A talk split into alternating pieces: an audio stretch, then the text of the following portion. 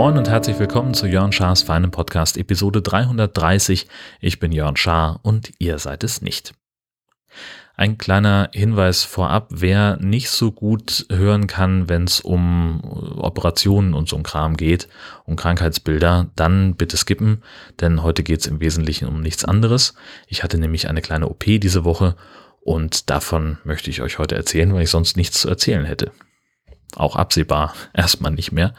Deswegen äh, gibt es auch immer noch keine neue Folge vom High Alarm Podcast, weil ich einfach gar nicht in der Lage bin, äh, länger als ein paar Minuten mich am PC aufzuhalten. Also ich fange von vorne an, ich hatte einen Nabelbruch.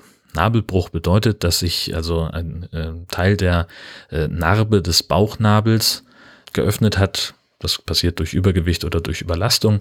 Und das musste eben äh, wieder operativ geschlossen werden, ähm, weil das eine potenziell gefährliche Sache sein kann. Je nachdem, wie weit das aufgeht, kann sich da ein wenig Darm nach außen wölben und der kann dann abgeschnürt werden. Und das ist eben lebensbedrohlich. In meinem Fall war das nicht so, das war nur ein bisschen Bauchfett, was nach außen gedrückt hat.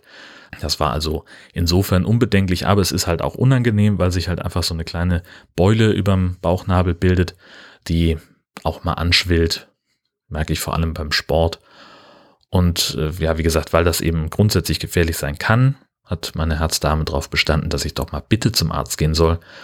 Naja, und das ist dann, bis man einen Profi drauf gucken lässt, äh, ist man ja gesund als Mann. Und dann liegt man halt äh, eine Weile flach. Ja, Hausarzt äh, war sich relativ sicher, dass die Diagnose stimmt, hat trotzdem mal zum Chirurgen überwiesen ähm, die haben in der Praxis mit Ultraschall äh, nochmal drauf geguckt und äh, bestätigt, jawohl, da ist eine Bruchpforte knapp zwei Zentimeter groß. Und da gibt es dann eben zwei Möglichkeiten. Das eine ist vernähen, das andere ist, ähm, das macht man immer über zwei Zentimetern, so ein Kunststoffnetz einsetzen, weil es ein bisschen stabiler ist. Und da hat er gesagt, weil es halt so an der Grenze ist, müsste er sich das angucken und dann während der OP entscheiden. Ich sollte mich aber auf jeden Fall darauf einrichten, eine Nacht da zu bleiben. Das muss man nämlich immer, wenn so ein Netz eingesetzt wird. Wenn es nur vernäht wird, geht das ambulant.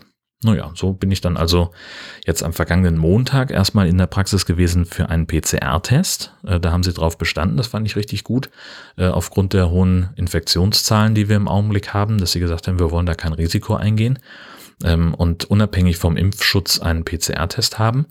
Äh, musste ich auch nicht bezahlen. Kann sein, dass das dann, ja, das wird ja über die Krankenkasse abgerechnet werden, schätze ich mal. Dann war Dienstag Narkosegespräch, wo wir also mögliche Unverträglichkeiten und so ein Tünkram besprochen haben. Und dann war ich am Mittwochmorgen um acht nüchtern in der Praxis, kriegte dann mein Bett zugewiesen, weil es ja sein kann, dass ich da übernachten soll. Und ich kriegte ein OP-Hemdchen, wo die Schwester sagte, Unterhose brauchen Sie nicht mehr. War wirklich absurd. Weil es halt einfach diese klassischen OP-Hemdchen, die auch nicht zugehen mit Absicht äh, und da auch dann drunter komplett nackt zu sein.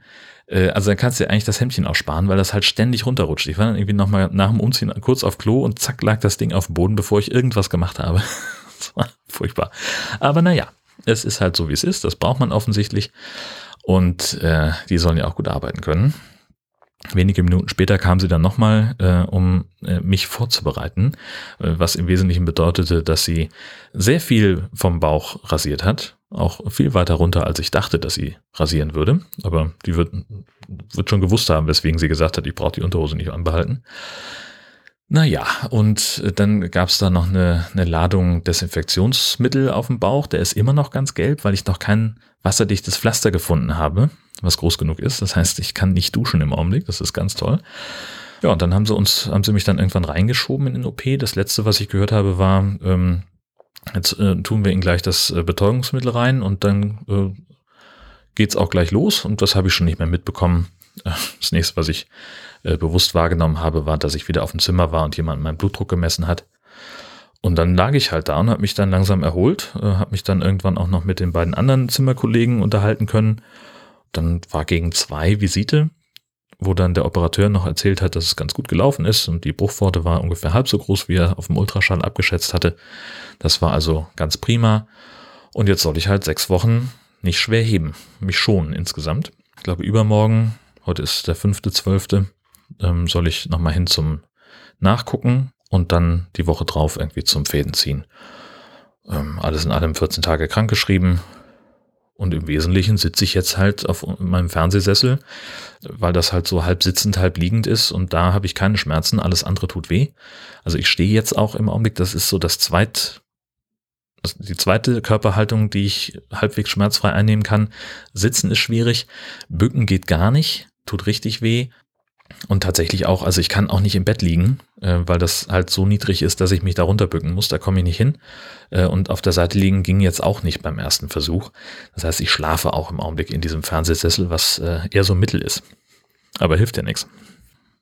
Ist nicht viel los gewesen. Ich äh, spiele jetzt wieder mehr City Skylines und äh, werde jetzt dann die halbe Stadt wieder abreißen müssen, weil ich mir ein Verkehrschaos gebaut habe.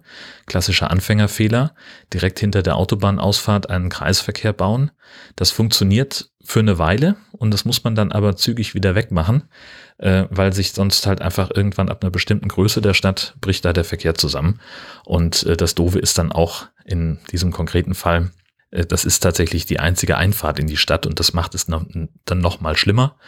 Ja, wie gesagt, ist ein Anfängerfehler passiert mir immer mal. Äh, auch konsequent, immer wenn ich eine neue Stadt anfange, mache ich das immer wieder falsch. Aber es ist halt nur mal, wie es ist. Da werde ich jetzt dann, äh, habe ich, ich habe jetzt ja ein paar Tage Zeit, in denen ich mich damit beschäftigen kann. Und wenn das nicht funktioniert, dann mache ich halt eine neue Stadt. Was soll's? Ist ja egal. Ähm, ansonsten ist, wie gesagt, nicht wahnsinnig viel los gewesen. Wir hatten noch Besuch von Sven und Jenny. Ähm, das war ganz nett. Die waren jetzt übers Wochenende hier. Viel unternommen habe ich mit denen nicht, äh, weil ich halt nicht kann. Aber es war schön, dass sie da waren. Das hat mich gefreut. Ja, ansonsten hat der Tierbestatter angerufen. Ähm, Molly ist jetzt aus dem Krematorium zurück und die Urne wird uns dann morgen Mittag erreichen. Sven war so freundlich und hat ein Loch im Garten ausgehoben, wo wir sie dann beisetzen können. Und ja, das wird dann also morgen am Montag stattfinden. Das wird, glaube ich, auch nochmal schwierig werden. Ja. Aber davon erzähle ich euch, wenn es gut läuft, in der kommenden Woche. Jetzt ist hier erstmal Feierabend. Tschüss.